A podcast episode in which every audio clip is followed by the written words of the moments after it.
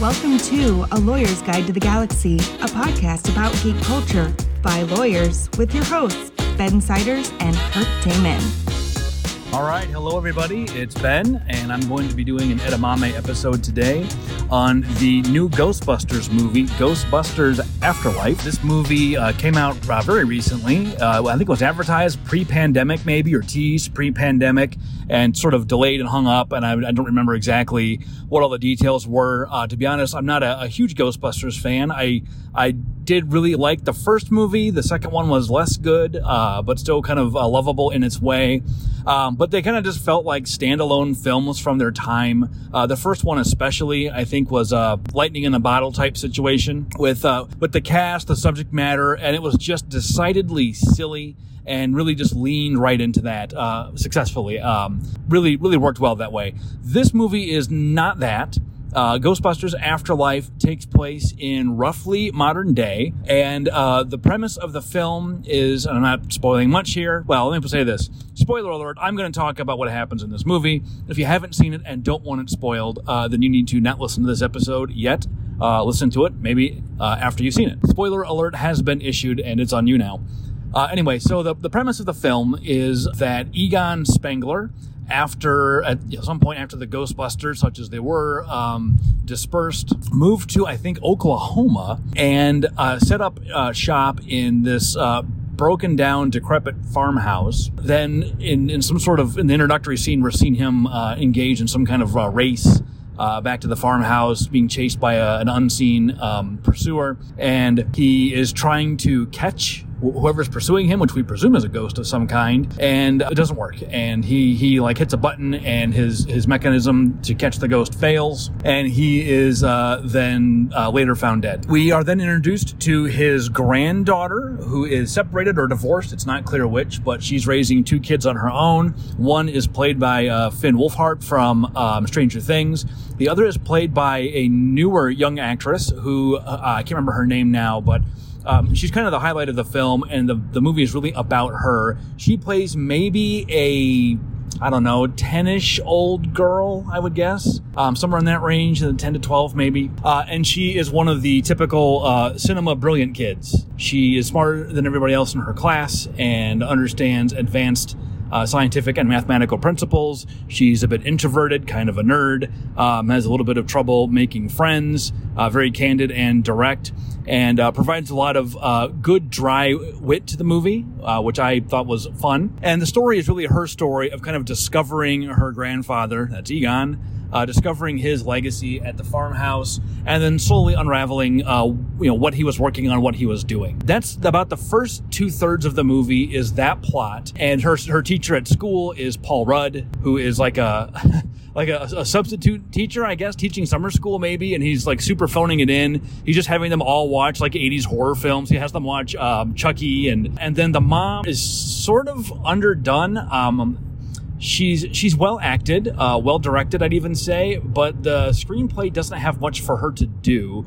She sort of is between jobs, uh, kicked out of her apartment, decides to move into Egon's decrepit house to, just to kind of figure out what she's going to do to get her life together. But we don't really see her ever do that. She's just sort of there. Uh, we don't see her going to get a job or trying to figure out how she's going to get her family out of this town or she's going to try to integrate her family into this town. Uh, so the mom character, I've, it's kind of strange what exactly she's doing, what her motivations are, what her what her goals are. Um, she's really just sort of a a uh, pawn on uh, the, the chessboard of this plot, and and really just, this is a typical kids doing adventures movie. And unlike a lot of films that deal with the problem of kids always having cell phones, well, they just set it in the 80s. Uh, this one is set now, so they you know they have to kind of write around that. It'd be way too easy for the daughter, uh, the granddaughter, to you know just go to her mom to get her out of trouble. But uh, so the film deals with that by having this house, this farmhouse, be really far away, no cell phone coverage, uh, and makes the girl young enough that she probably wouldn't would not have a phone, and uh, that makes that all pretty simple to deal with. Anyway, like I said, that's the first two thirds of the movie. That part is really fun. We we are slowly reintroduced to various uh, what I would call iconography of the Ghostbusters franchise. Uh, the daughter finds Egon's hidden lab, discovers uh, his old proton pack, discovers one of the uh, the little meters to detect the presence of ghosts, and also we learn that Egon's ghost is itself uh, somehow in the house. Which was kind of a nice way to introduce the Egon character without having um, the late Harold Ramis available. They do that by having you know an unseen ghost basically move things around to help the granddaughter character figure out um, what's going on. So there's a scene where she's trying to reassemble the proton pack, and there's a, a lamp like a Pixar you know arm lamp, and the lamp keeps moving around and you know gesturing and pointing towards different things, and we're we're made to believe that that's Egon helping out his granddaughter, who is nonplussed by all of this. Um, she's a, a, little alarmed at first when uh, like she goes to bed at the start of the movie in the new house and there is a chessboard next to the bed that's all set up. She makes a move and then wakes up the next morning and um, the other side has moved. Like that, that to me, that's that's really good visual storytelling. Very predictable. The minute she makes the move, you know what's going to happen. And um, I, I, would kind of hope to see them do that, more of that, more slowly. Like she makes a couple moves over a couple of days, and then the pace of the game starts to increase, where she actually sees the pieces moving, which does eventually happen. But like the, the next day, she sees the pieces moving, and then like something explosive happens. You know, one of the pieces is knocked off the chessboard violently. Uh, it's all good for like a, a kind of a you know cheap jump scare but i really thought i really wish they had taken this whole concept of the daughter rediscovering egon's work and you know following up on it and completing it. That should have been the whole movie. Uh, and they could have paced it out a little bit more and let the chessboard kind of be a, a proxy for the overall narrative. I thought the chessboard might somehow be how egon ultimately explains how to do something for her maybe using like chess notation or something like that to move the pieces and like spell out a word. Uh, no nothing like that happens. It's not that clever. E- egon's ghost eventually knocks the chessboard over, and I think that's the end of the of the, the you know the chess subplot. So um, there's a lot of missed opportunities in the movie uh, of, of that sort where they kind of introduce an interesting plot element, do a couple of things with it, and then it's gone. Anyway, so everything in the movie kind of progresses in a pretty interesting and compelling manner right up until there's a scene where Paul Rudd's character, who is kind of the stand-in uh, for Rick Moranis' character, uh, Louis from the original movie, his character at some point goes to a Walmart and all of a sudden there's like Stay Puft marshmallow bags on the shelf, and little tiny baby Stay Puft marshmallow men start popping out of them. And then one of the uh, the demon dogs uh, like begins to terrorize the store and tear things apart. And during this entire scene, there's not a single other customer or Walmart employee to be seen anywhere. It's it's really, really strange. And the the transition from what was a sort of independent standalone film that had lovingly reincorporated known parts of the Ghostbusters franchise and then expanded on them in a, in a mostly interesting way, that just stops. And all of a sudden, it's like 40 minutes of the plot from the first story. It turns out that what's going on in the town is really just Gozer still from the first movie. And basically, the first movie is then condensed down into a 40 minute format and shoehorned onto the end of this screenplay. It's, it's, and you, I'm, I'm telling you, if you go see it, you'll know exactly when it happens. The tone of the movie changes, the feel of the movie changes, and it's, it's just strange. And I, and so I was not at all surprised when at the very end, the final confrontation, guess who shows up? Uh, the three uh, living Ghostbusters are all there. Um, they somehow still have their uh, their jumpsuits and they somehow still have their proton packs. Bill Murray is Bill Murray. Uh, I don't think he could have been less interested in doing this. Um, his dialogue is is bad. Uh, it, I'm sorry, it's just bad. I love Bill Murray, I, I, really do, but he is not even trying here. I don't know how many shovels and wheelbarrows full of money they had to get at him, uh, give to him to get him to do this, but he, he clearly doesn't want to be there and doesn't care. The the whole thing, uh, the end is just just strange. Um, you know, the Ghostbusters show up, they they shoot Gozer, they cross the beams, you know, Gozer loses, and that's that's it. And uh, it's um, kind of disappointing, really. I mean, it was fun to see all the actors. Don't get me wrong, uh, but that was just it just felt like not even fan service, just a, a complete failure of um, I don't know, of, of, imagination, of creativity. The plot that they had developed was actually not bad uh, for you know for a, a, reboot film like this. Um, I understand using the the little girl as the main character that makes the the story kind of interesting to a new generation of of kids and viewers. Um, you know, the the original plot, if you go watch the original Ghostbusters, has quite a few adult themes, quite a few adult scenes things that you could probably not get away with now. And uh, that's probably a PG movie, PG 13 at worst. There are some scenes, if you go back and watch that, uh, that I did not get when I was a kid. I get them now, and they were not appropriate. So, Uh, this movie doesn't have any of that. It is really leaning down into the younger audience, and uh, you know to that extent, it's pretty well constructed. Like I said, right up until um, they just suddenly switch gears and go in a completely different direction with it. The other thing about the film that I, I both liked and didn't like is the over reliance on the things we know from prior Ghostbusters movies. And this kind of goes back to my criticism of the Star Wars sequels, which felt like it just took imagery from the original Star Wars trilogy, put it into a blender, and then pulled it back out again in a different order and made a movie out of it. This movie does some of that too. It's the same proton packs. They have Ecto 1 is back which is, you know, it's, it's the Millennium Falcon of the Ghostbusters franchise. It's an iconic vehicle. So they, they do expand on it a little bit, but otherwise the film has the sort of usual problem of here's all the things you remember from the first film. Oh, look, here it is again. Aren't, aren't you excited? You get to see these things again in a movie. And where that really comes to a head is at the very end, Egon is trying to, I guess, trap or, or kill Gozer.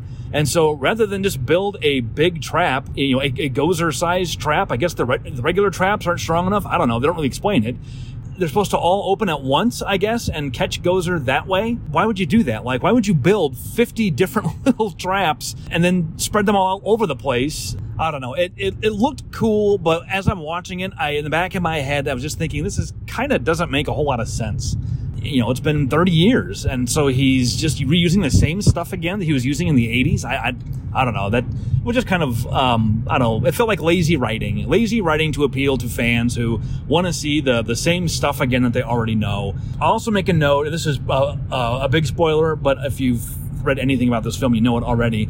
At the very end, they have a scene where three living Ghostbusters are there, and then the granddaughter of Egon is helping them to catch the ghost with her own gun and uh, we see her struggling and then you kind of get the hint of like a hand reaching around from her side like a ghost hand to like, like steady her arm and hold her up. At that point i was like oh that's you know that's neat right? Like we're seeing it's a way to incorporate harold ramis uh, into the movie in, in a way uh, incorporate the egon character but without being like over the top and cheesy about it. And i, I really i really liked uh, that that idea to have egon kind of you know supporting her that way. But Then they just kept materializing Egon until there was a fully present Egon Spengler CGI Harold Ramis ghost character, like standing next to her and behind her. And I thought, okay, well, that's you know that's that's a bit much. It kind of takes away from the I guess the, the artistry of the scene. Like, oh look, oh there he is. And I thought, okay, well he'll he'll he'll, he'll put him there so we see him. Okay, that's great. That's audience, you know, nostalgia. But but then it just keeps on going, and like they have the Harold Ramis ghost like walk around and, and hug everybody. And I think uh, Bill Murray even says, "Nice to see you again" or something like that. It's it's it's borderline fourth wall breaking. They know what they're doing, and they know why they're doing it. Right? We you know th- those of us who love the movie or who just uh, liked uh, as an actor, you know, it was a chance to kind of get to see him again. That that idea was neat. I liked it much better though when they were more subtle about it, um, because it's not it's not Harold Ramis. You know, it's obviously it's not. It's a, it's a CGI character. You know, the, the the fourth wall breaking kind of say what what we're all thinking as the audience. I think could have been handled with a little more uh, subtleness, uh, a little more uh, deft. This this was just really really broad. I, I'm I'm probably in the minority there. I get the impression from what I've seen on social media that most people really really like that. Really liked seeing uh, the Egon character brought back, to see Harold Ramis brought back, which we should also, we may do an episode on this at some point, but it raises questions about how rights of publicity work in films like this with deceased celebrities.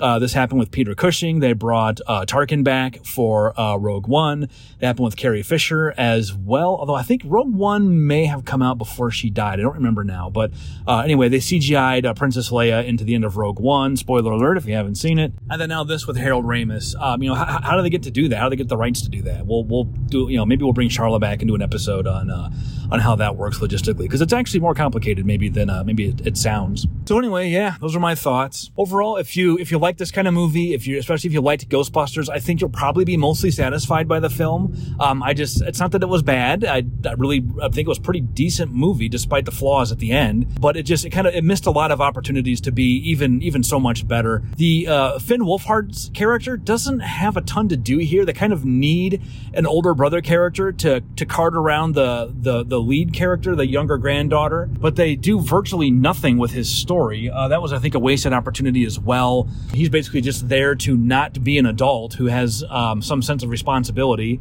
so we can have a, a, kid adventure. So yeah, that, that character was underutilized. The mom character was was really heavily underutilized. Paul Paul Rudd's character is kind of comic relief. Oh, and then there, there's another friend. Uh, the main character makes a friend whose whose name is just podcast because he is obsessed with podcasting about like the paranormal and government conspiracies. I actually really got a kick out of this kid. Uh, he was super quirky, super goofy. He reminded me actually a little bit of. Um, I don't know. He, he sort of had a, a, a wisdom beyond his years and like his production value and, and how he can carried himself. I don't know. You, will have to see it and judge for yourself. But he was uh, just always always cheerful and, and fun and, and ready with a quip. And I really would have liked to seen more scenes with him and Paul Rudd's characters who played off each other really, really well. So I don't know what the kid's name is. And they never do give you his real name either. Uh, also interesting character. Like I said, movies just full, full of promise, interesting ideas. They do a lot of, you know, I always talk about a setup and payoff. You set up plot elements and then you pay them off later. A lot of movies either have a payoff scene without setting something up. So, you know, something just happens and comes out of nowhere and you're not really prepared for it as an audience. So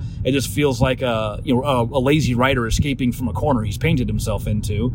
Or you, you know, you set something up and then never use it later uh, in the film in which case, you know, what, was the point? The, the chessboard's like that. It's introduced to kind of teach us, the audience, that the house is, is kind of haunted, and we you know, we think we know why. Uh, and then we move on from that and never really use it again. And I think good movies make really good, efficient use. Let's say good screenplays make really good, efficient use of those plot elements. You know, not everything has to, you know, has to be tied into something else. But if you're going to take the time to introduce uh, a runner like the chessboard and the chess game, you know, do do more with it. It can do more to kind of teach the audience about what's going on. You know, you could even use the chessboard as kind of a, a countdown to when Gozer becomes activated or or comes back into the world you know, there's there's things you can do to dole out information to the audience in a way that adds plot tension, character development, story development. Good writing does that, and they they they tried to do that here. They started to do it, and then it just it just kind of all falls apart at the end, and they just shove a bunch of stuff you've seen before at you because they know it's going to make you happy to see it. And they're right, it did, but um, as, a, as a work of cinematic creativity, it, it kind of falls flat on, on those points. So Anyway, that's it. I'm, I'm belaboring the point now. I will stop. Uh, and that is uh, all for this episode. We'll have more for you soon. Uh, see you next time. Forum, play us out. The views expressed by the participants of this program are their own and do not represent the views of, nor are they endorsed by Lewis Rice LLC, its officers, directors, employees, agents, representatives, shareholders, and subsidiaries. None of the content should be considered legal advice. As always, consult a lawyer podcast was produced and recorded in St. Louis, Missouri.